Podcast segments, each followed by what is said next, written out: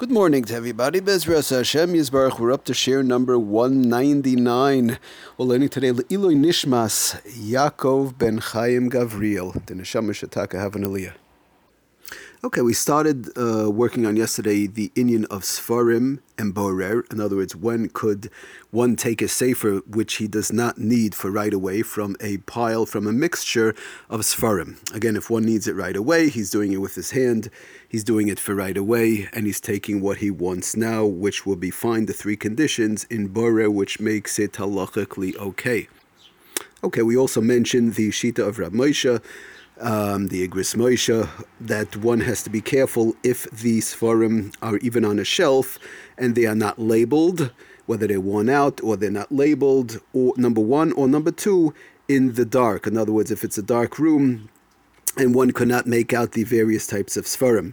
Uh, the other issue would be also plain and simple that a that would be one type of taruvis, one type of mixture, mixture whereby one would have to take out the sefer which he needs now, or we mentioned another eitzah to do that to take out the sefer which one needs for later would be fine, but he would have to learn a line or two from that sefer, making it a sefer that he needs for now learn a line or two, and then he puts it on the side for later on. That would be also fine. The other thing, plain and pashit, will be a mixture of sfarim, a pile of sfarim. Just clarifying one thing in conjunction with which we which we've spoke about in, in the past, and that is again, if there's two or three, even four sfarim spread out on the table, or even five sfarim and they're spread out, for sure, that bechlal is not a teruvis, not a mixture to go and separate all that, or to take the sefer which one needs for later would be perfectly fine, because again, one when one does not have a mixture, no teruvis, there is no borer. Um, even if there's ten sfarim and they're they're very you know they're spread out on a large table, that would also be fine because, again, they're not in close proximity from one another.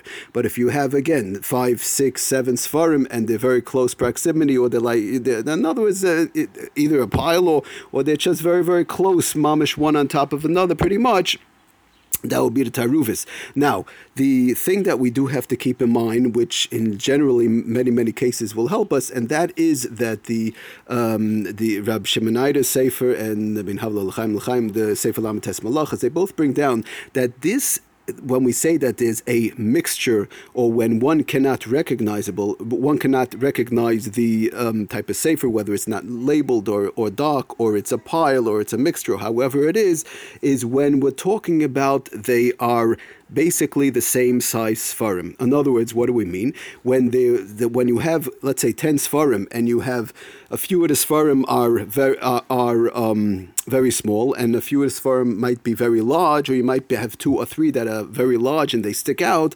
So definitely those Sfarim that are very large would not have a din of Taruvis in conjunction with the very small Sfarim.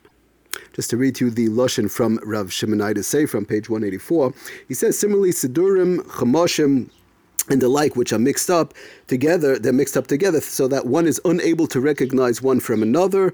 What do we mean by that? Says Rab Shimon Eider that they are basically the same size and it makes it very hard to differentiate one from another. But if we're going to say that they, you have one or two that are much larger, and let's say you have three or four that are much, much smaller, that makes it much easier to distinguish one from another. Thereby breaking up the taruvis, and there would not be a problem of boirer. Okay, just going through also the Lashon of the Sefer Lamites Malachas on page 443 says basically the same thing.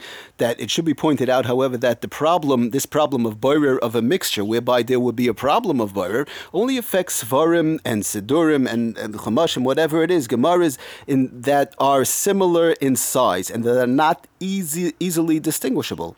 On the other hand, Sfarim that are easily distinguishable in a pile, or or the like on the shelf or whatever due to the obvious difference in their size or maybe obvious difference in the colors would not be considered mixed, would not be considered taruvis, and thereby one would be allowed to take out the sefer he needs for later, or to put away those few sfarim that he has in front of him that uh, that might look like they're mixed up. Itaka brings down further, does the Sefer Lamites Malachas, that Sfarim are unlike cutlery or clothing with regard to the classification as borer mixtures. For example, cutlery, um, laundry, and the like, these are small articles that become mingled and, and, and entangled together when they're mixed up in a pile. Thus, th- th- therefore, it's going to make it difficult to discern the individual individuality of each item in the pile, therefore making it a real taruvis, a real mixture, and running into a problem of borer. But on the other hand, when we're dealing with Sfarim, in general, Sfarim are relatively large, firm items that remain easily distinguishable on their own. And they're also recognizable even when they're in a, in a mixed up pile or mixed up on the shelf or the like with other Sfarim of different sizes and different shapes. Therefore, the, the because of such an issue, the the inyan of having a taruvis, a mixture, and thereby having a problem of boirer in Sfarim would not be considered unless they attack a very similar in size and have a general appearance. So L'chaira, again, Ramosha doesn't really say this in the tshuva, but we could L'chaira say the same thing, that, you know, one has on a shelf, he has uh, six, seven Sfarim, and he has, uh, you know, two or three of them are like way bigger Gemaras and maybe some smaller Sidurim and uh, maybe a different size Chamashim or the like and something along those lines, so then l'chayre would be okay. But again, each person has to, you know, sort of like as they say in English, assess the situation per, per se.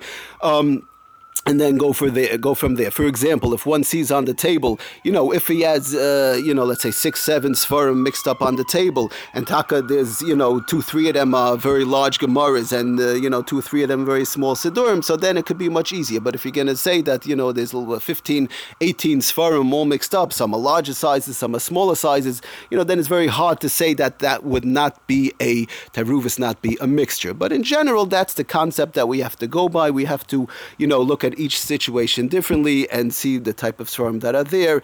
Um, you know, like we said, maybe the colors, maybe the shapes and the like, and and you know assess the situation. But if, but again, if we feel that there might be a safek of that that mixture of the sfarim, whether on the shelves, on the table, or the like, is a question of taruvis, and there will be a question of bar. One w- does have to be careful because we're dealing again with a safek deraisa, and just to get out of it, the best way, like we said, to take the sefer and read a line or two, and therefore he he does not have any shilas or any uh, questions of bar at all. Okay, everybody, thank you for listening. Have a wonderful Shabbos. Bahatzlach and bracha. Good Shabbos. Kol tov.